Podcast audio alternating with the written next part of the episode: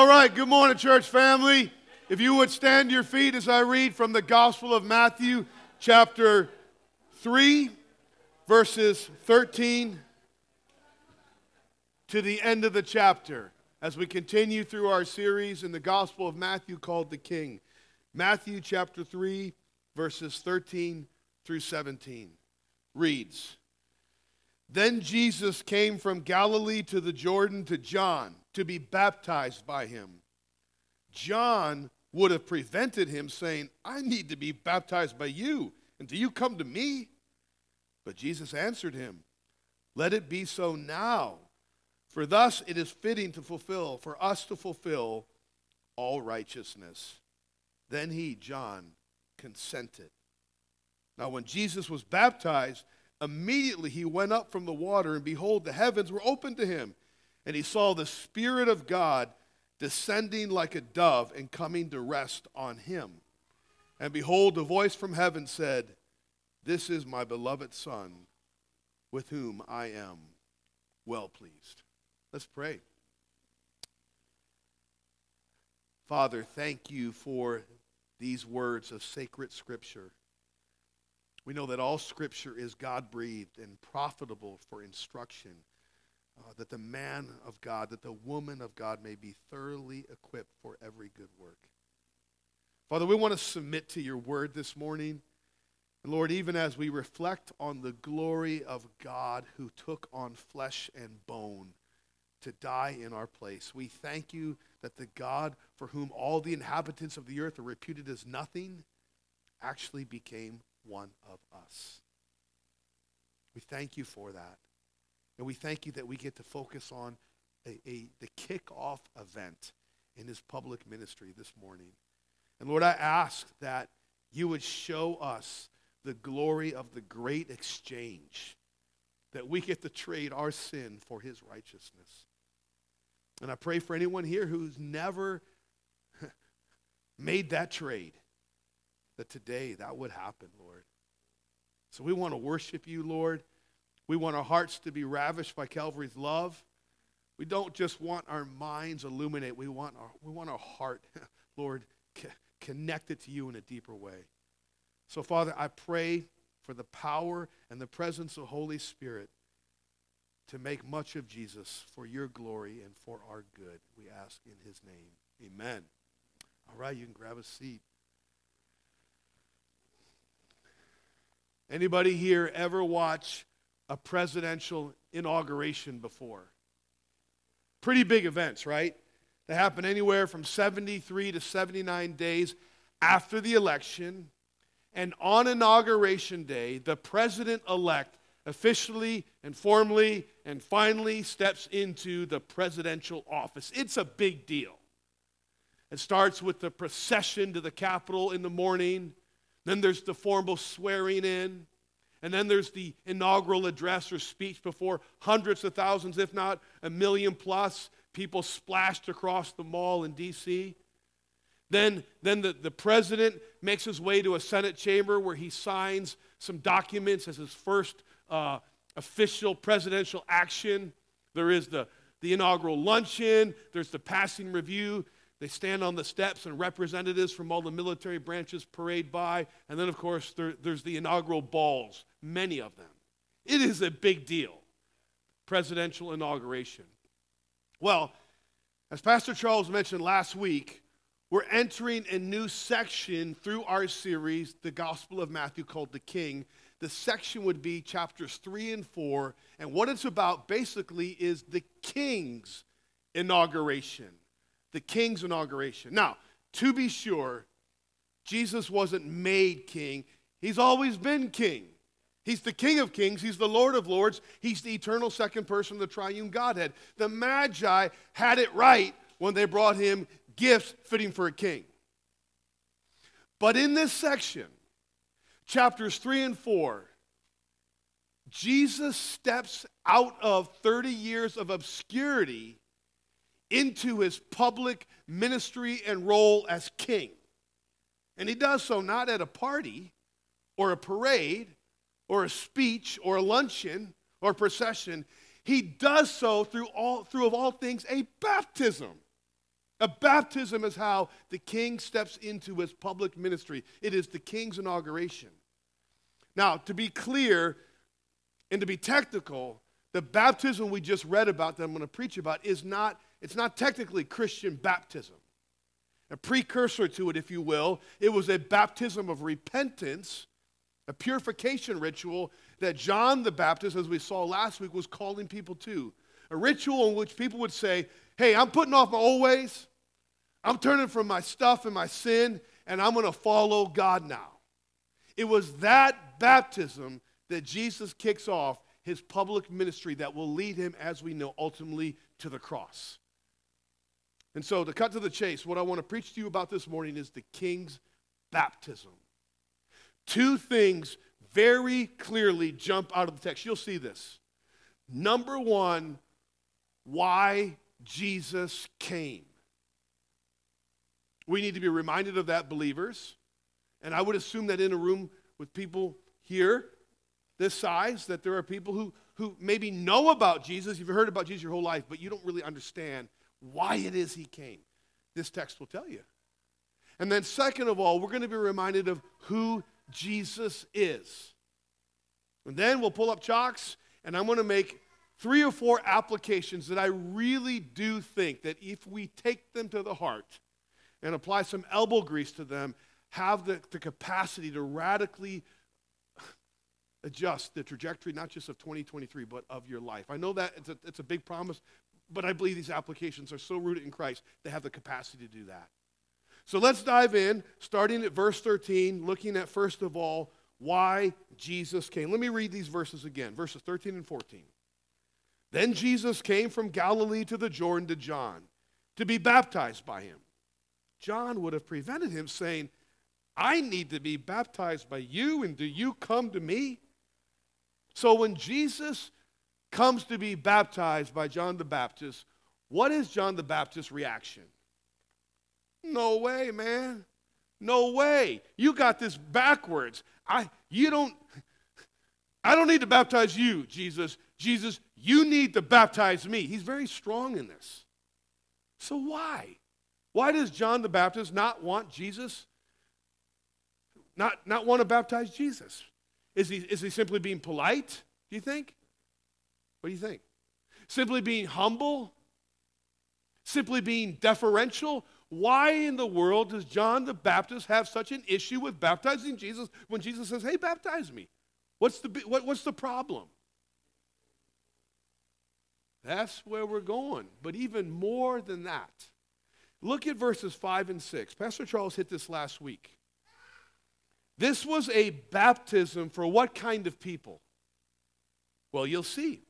Then Jerusalem and all Judea and all the region about the Jordan were going out to him. This is now referring to John the Baptist.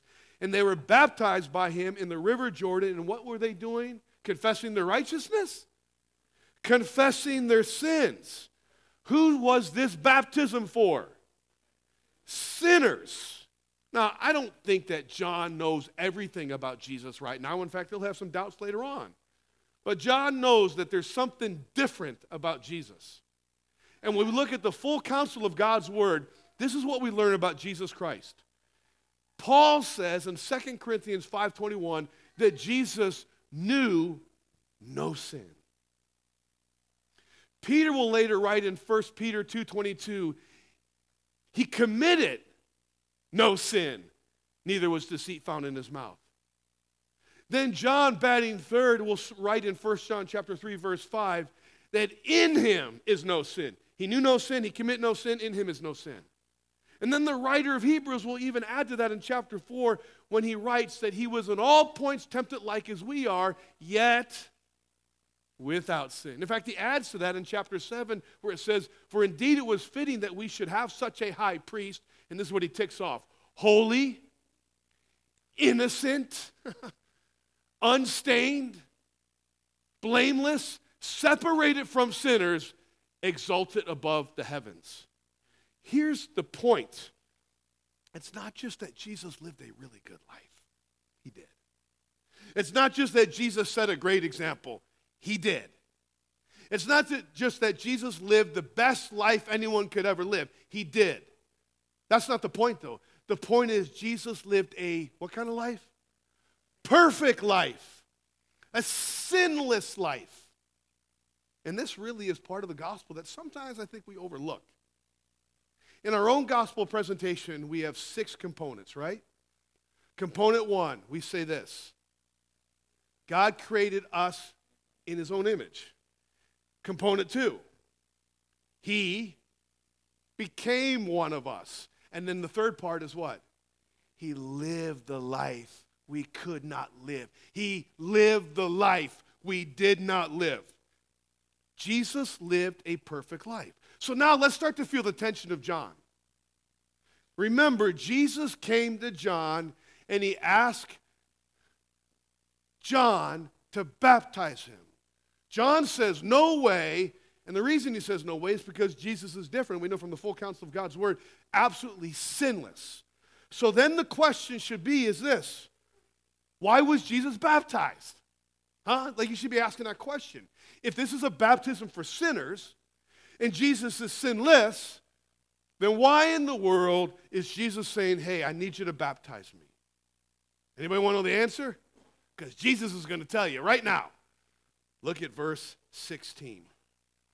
But Jesus answered him, Let it be so now.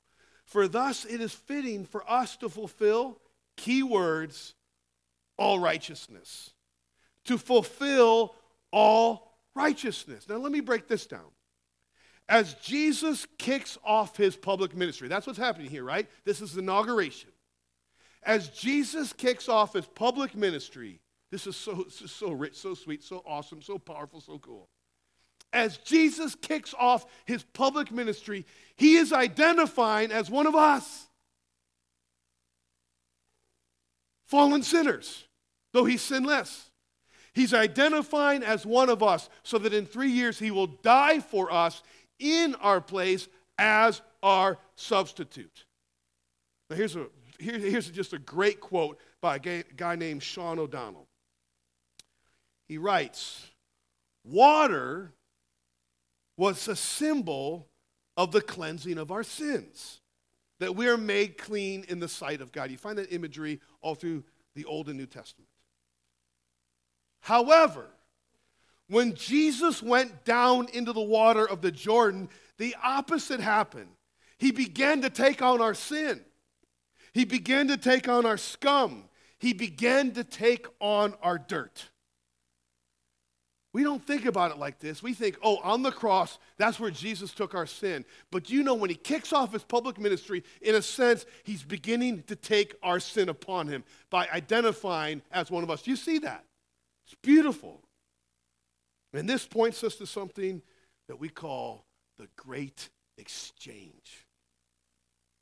You say that with me? The great exchange. Anybody know what that is? The great exchange? It's a great exchange. So let me tell you about the great exchange. It's not just that Jesus died in our place, it's also that Jesus lived a righteous life in our place. Let me say that again. It's not just that he died in our place, he did. It's also that he lived a righteous life in our place. We heard an awesome Sunday school lesson this morning talking about hamartiology the doctrine of sin. We are unrighteous, not Jesus.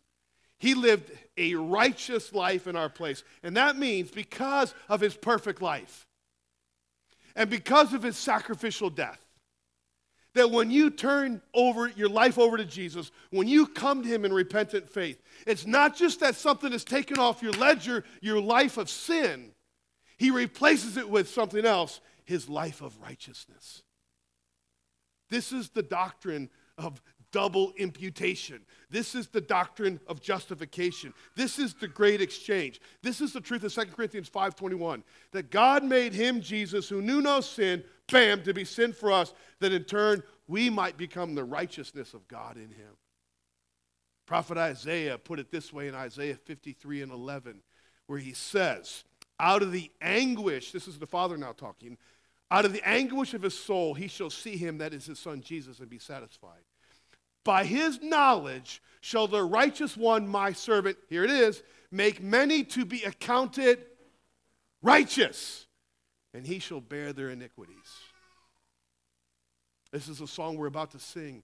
Dressed in his righteousness alone, faultless to stand before the throne. So, very simply and yet very deeply at the same time, Jesus came why? If someone were to ask you, why did Jesus come? What do these verses tell us? They point to his work on the cross, do they not? That he came to redeem us from our sin, but not just to redeem us from our sin, to give us his very own righteousness. Sometimes people say, How good do you have to be to be right with God? Or how good do you have to right to be good do you have to be to get to heaven? What's the answer? Baby, you got to be perfect. And the only one who died a sacrificial death for your imperfection, your sin, and who lived a perfect life in your place is Jesus Christ. So I want to ask you as we close out this first point look at these words right here. John, it says, consented. Do you see that? Then he consented. I don't, this, this seems weird. I, we should be doing this the other way around, this baptism thing, but okay, he consented. Have you consented? Have you come to see that all your righteousness is as a filthy rag? but that Jesus Christ can give you his righteousness, having died in your place and lived a righteous life in your place. That is what brings us together as a church, right? That's what unites us. What unites us is not anything else. It's not even where we live. It's not even what we look like or what we do for a living, where we work, our ethnicity, Nothing. What brings us together is Christ and Him crucified and Him risen in our place. Do you know this, Jesus? Have you given your life to Him? Have you trusted in Him? You might say, well, who exactly is this Jesus? Okay, second point. Verses 15, verses 16 and 17, we're going to see now who Jesus is. And I got to tell you, books, literally, have been written on these two verses sermon series have been preached on these two verses. And I'm going to cover in about four minutes, give or take 15. Uh, no, I'm just kidding. So I get the application. So let's just, just walk these verses, take them at, at, at face value. It says in verse 16 that when Jesus was baptized, remember, John consents and he baptizes him. Immediately he went up from the water. So see Jesus right now coming up out of the water in the Jordan, water just falling off of him. Then what happens? What happens? And behold, and by the way, that's one of those tension gathering words you see in scriptures like attend, hood. Listen to this. This is really important. And behold, the heavens were opened to him. Now, I honestly, I don't know all that that means, okay? I wasn't there to see all that. I just read the account right here. But I do know this. All through Scripture, Heaven is represented as the immediate dwelling place of God. Now, God is omnipresent. He's everywhere all the time anyway, right? But he is in heaven in like his immediate presence, his presence to bless. In fact, sometimes the word kingdom of God is used interchangeably with the expression kingdom of heaven. I think it's a way of saying, hey, this one that's being baptized as the heavens open up over him, this one who's being baptized, he's not only from heaven, he is the God of heaven. Who, by the way, is opening up the heaven of God to all who will consent. So the heavens were opened. Look at this next expression. And he saw the Spirit of God descending like a dove and coming to rest on him. I think there's a couple of things going on there. First of all, there is an anointing of sorts. We see even in the Old Testament, kings would be anointed, right? Recognized as king before a nation. We hear the second, the third person of the triune Godhead, the Holy Spirit, sent by the first person, sent by the Father, is anointing King Jesus as he steps into his public ministry. So there's an anointing going on. He is the king. He's not just God, he's king. But I think there's also an empowering that's going on as well. You realize that in the mystery of the incarnation, as Jesus moved on earth, he did so in reliance upon the Holy Spirit. We'll see this starting next week with the temptation of Jesus, that Jesus, all through his earthly ministry, was led and empowered by the same Spirit. We'll come back to this that resides in each and every believer here, the Holy Spirit. So you have that. And then you have this final expression. And behold, a voice from heaven. Now, I, I, wish I had a James Earl Jones voice, this distinguished baritone voice, right? Behold, a voice from heaven said, This is my beloved Son with whom I am well pleased. In the Greek, it reads, This is my Son, the beloved. Very strong. So there's no room for doubting who Jesus is. The Father doesn't say from heaven, This is a beloved Son. He says, This is my Son, the beloved, or shortened, my beloved Son. He is God's Son. He's God, He's King, He's God's Son.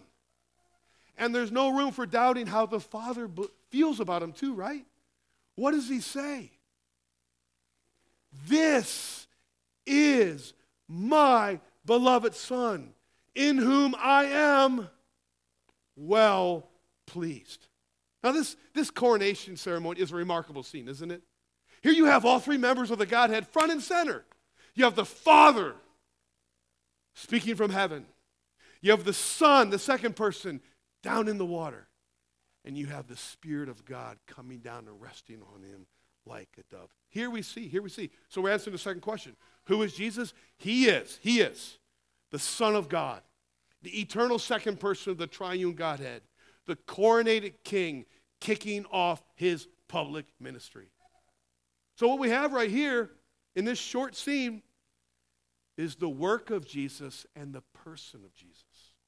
Now, I want to move on to four applications that I believe truly have the power to make 2023 a year unlike any other you've ever experienced. That seems like just kind of preacher talk, doesn't it? Like, yeah, everyone says that. You know, I read something on social media this morning where a guy said, I'm declaring this year breakthrough year. You ever notice people say that every year? I'm declaring this year breakthrough year. Oh, that stuff makes me angry. I'm not talking about that kind of stuff. I am talking about some Christ centered applications, right? That I think can give you breakthroughs not because of some prophetic utterance, but because of the power of the Son of God working in your life by His Holy Spirit. So here they are. Number one, did you know that God calls you to delight in Christ? I would even say God commands you to delight in Christ. If the Father is well pleased in his son, then surely we ought to be, right? Well pleased in his son.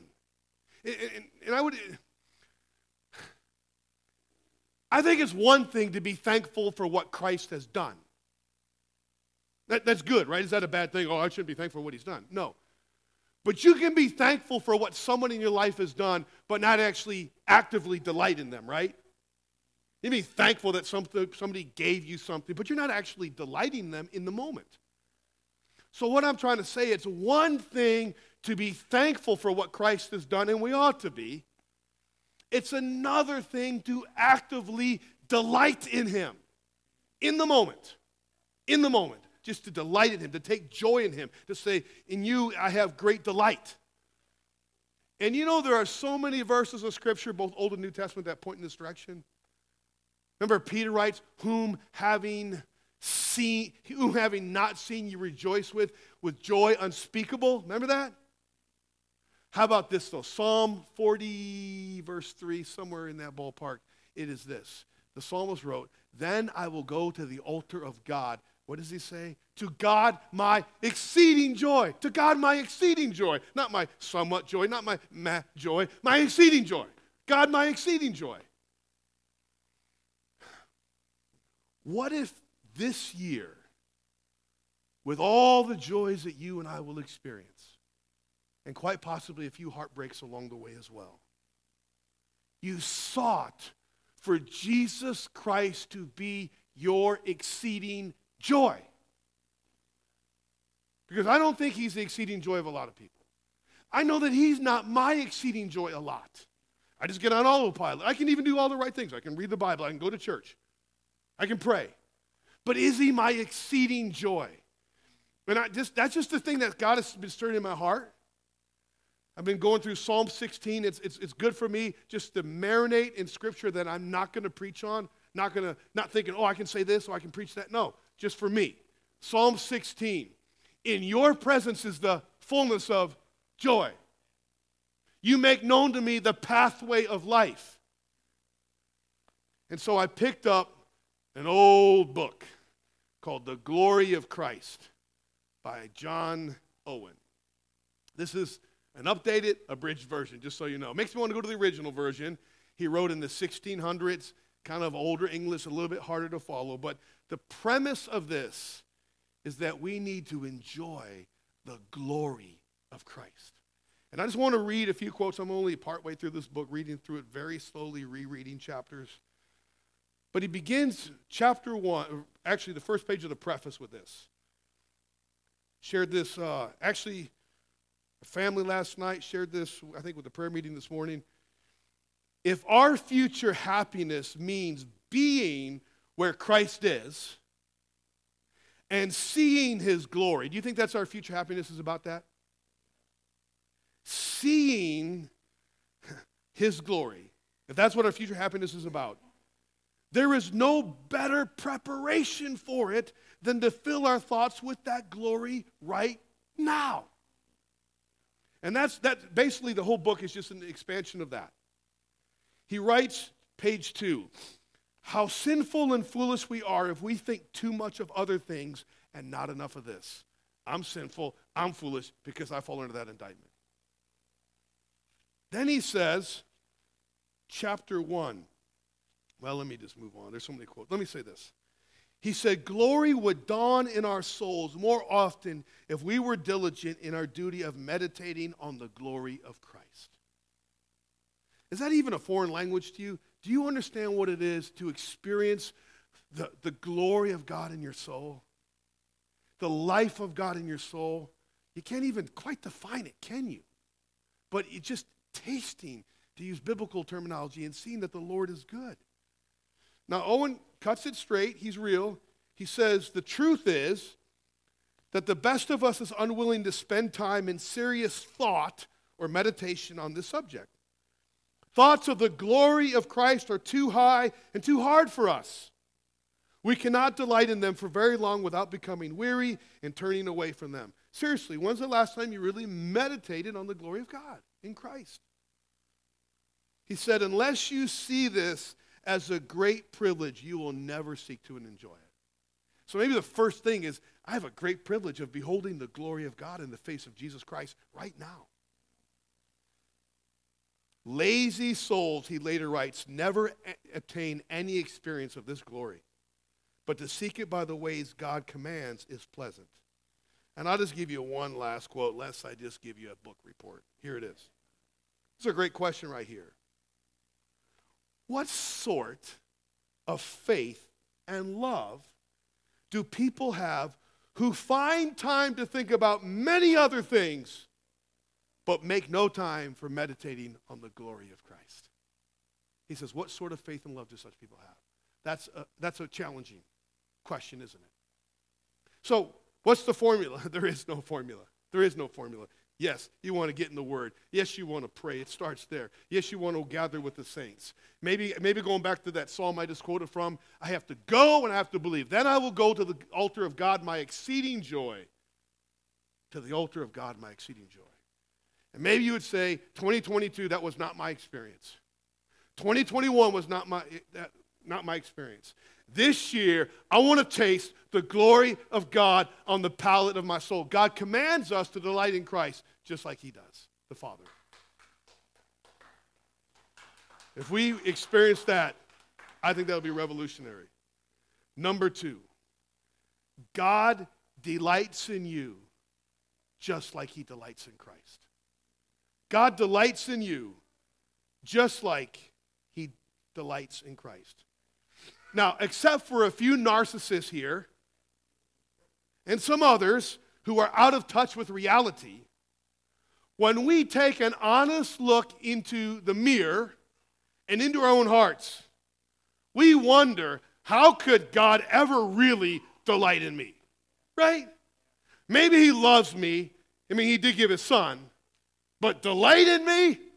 I have a hard enough time believing the love part. Now the delight?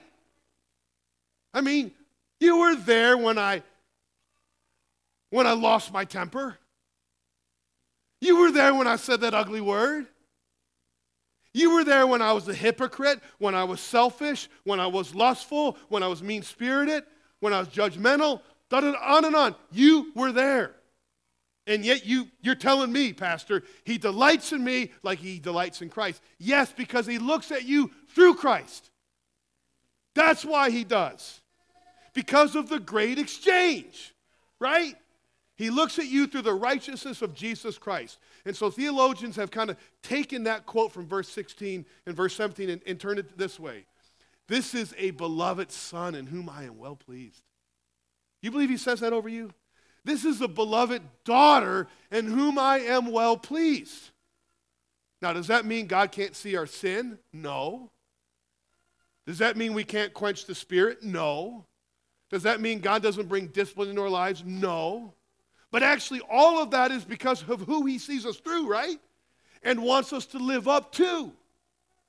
And so when he brings conviction in our lives, it's not to condemn us, but to lead us back to the cross, right?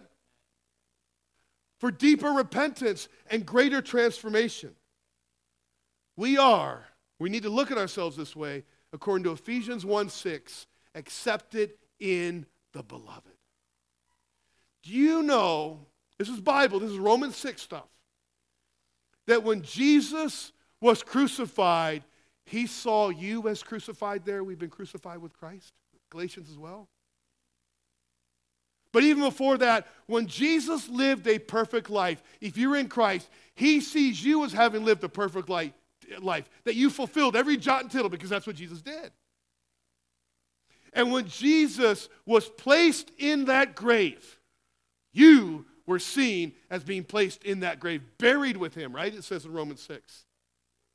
And that when Jesus Christ stepped out of the grave, you were seen in Christ as having risen from the dead. And that when Jesus Christ ascended to the Father's right hand, you are seen as there. Does it not say in Ephesians 2 that we right now are seated with Christ in the heavenlies?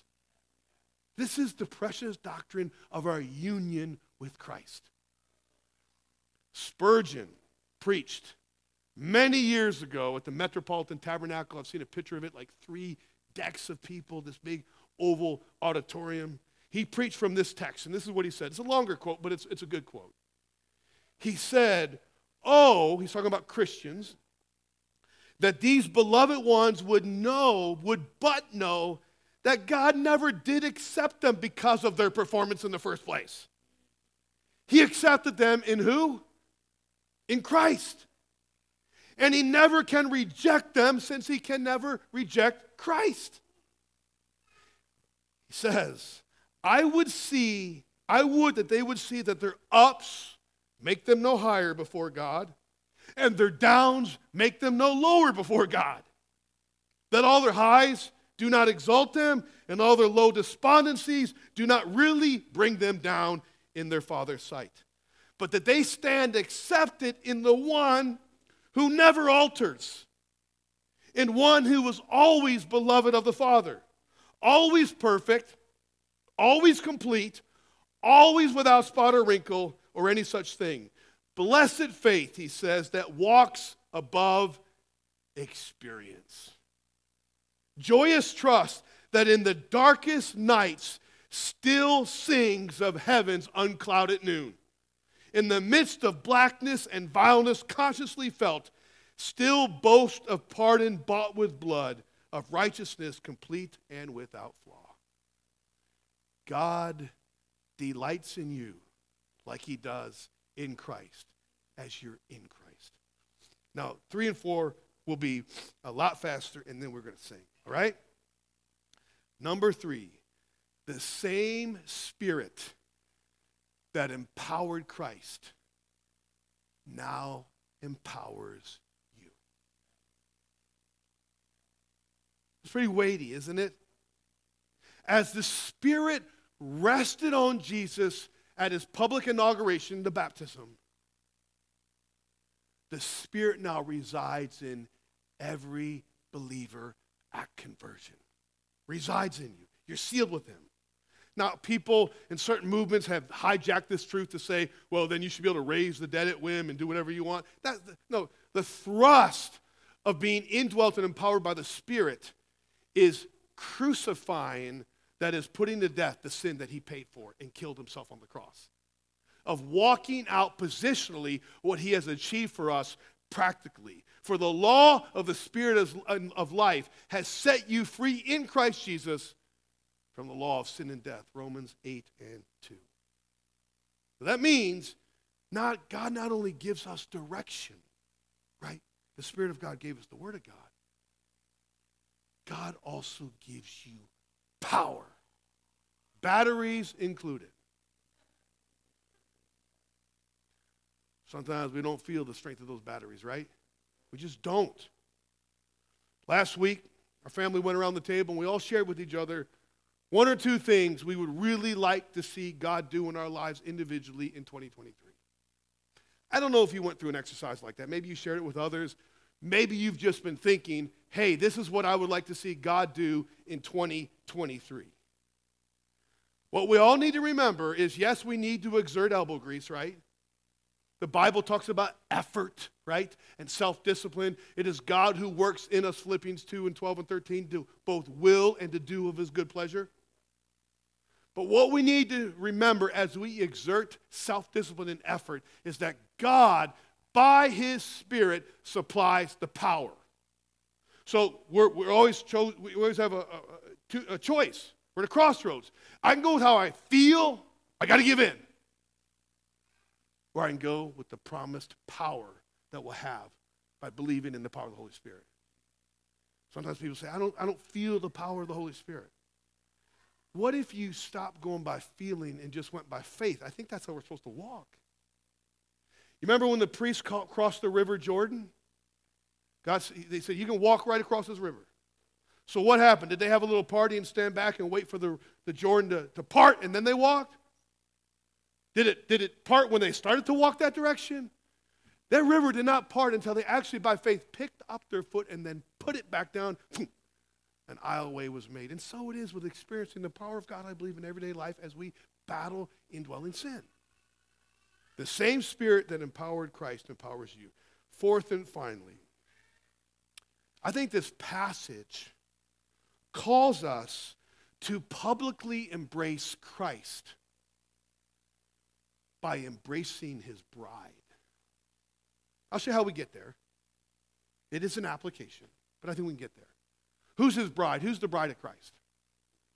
That's the, that's the local church. That, that's the one whom he gave his life for. In the third century, Christianity began to spread like wildfire through the Roman Empire. It started off with um, lower economic uh, level people, the lower classes, but, but pretty soon middle class and upper class people were getting touched by the gospel. That's, the gospel just touches everybody. Learned men and women were starting to come to faith in Christ. Now, one such man was a man, named Marius Victorinus. Marius, and I'll probably say it different all six times I say his name, but just bear with me. Victorinus. He was a professor of rhetoric and logic, really well known in the day. Uh, a big time guy. They even made a, a, statue of him while he was living in the Roman Senate so people could see him. He was, like, he was a worshiper of all the Roman gods and goddesses across the pantheon of Roman, Greek and Roman mythology. That, that was his thing. He starts studying Christianity, Victorinus does. And one day he says to his friend Simplicianus, I am now a Christian. Remember, he was studying out the gospel. Well, Simplicianus said, I will not believe it unless I see you up in the church. To which, just like people today, Victorinus said, Come on. Is it the walls that really make me a Christian? And that debate continued for months. Simplicianus knew that the reason Victorinus would not gather was fear of the public fallout. What would people say of this learned professor now confessing Jesus of Nazareth as Lord and God and Savior? Well, through reading scripture on his own, Victorinus came to see that it was his fear of gathering before of what others would say that kept him from truly embracing and confessing Christ. It was a failure of faith. So, convicted by the Holy Spirit, he decides to get catechized, which was a big thing they did in that day. We're doing it as you heard Pastor Nick uh, announce. We're catechizing our kids. The truth about Scripture, right? He decided to get catechized. He decided to get baptized. And he decided he would publicly identify with the church, whatever the cost. He ended up losing his chair, but keeping his faith, a real faith. Well, what about you? Maybe it's not fear that keeps you from gathering. Maybe it's busyness. Maybe it's a misplaced priority. Other things that keep you from regularly gathering with the church, starting as it did with Victorinus, baptism. Maybe you need to be baptized to confess Christ publicly. Jesus was started his, his public ministry quite publicly through baptism. It's the way we identify with the local church. Or maybe you actually have been baptized, but truth be told, you did a pretty shoddy job in 2022 of walking out your baptismal vows. You know what? There's grace, there's forgiveness. So you confess that, you put that under the blood, and you say, I want to walk out my baptismal vows, and I want to identify with the body of Christ in, in all of her cadences. Listen, if Jesus Christ, the head of the church, was willing to step out, then so should we. May our lives publicly say, Jesus Christ is King.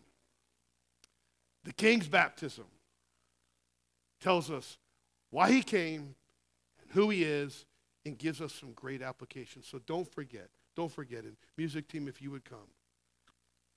God, God commands you to delight in Christ. He knows it's for the good of your soul. Maybe you really haven't delighted in Christ. I want, I, want, I want to ask you as we sing a few songs to give yourself to that song in a way that you maybe haven't in a long time. It doesn't necessarily mean that you, you go all crazy or anything like that. It means you're focusing on the King of Kings as you sing to Him. And I want to I want to encourage you that God sees you in Christ. He delights in you. You say, well, man, I, I really shank it. Okay, I want to remind you that the same spirit that rested on Jesus now resides in you. And that you're to come together with the family of God. There we, we get our batteries really charged, right? To walk out our new identities that we can publicly proclaim, publicly proclaim, proclaim that Jesus Christ is King. Jesus, you are King. As King, we ask that you would have your way as we worship you now by song. In Jesus' name, in your precious name.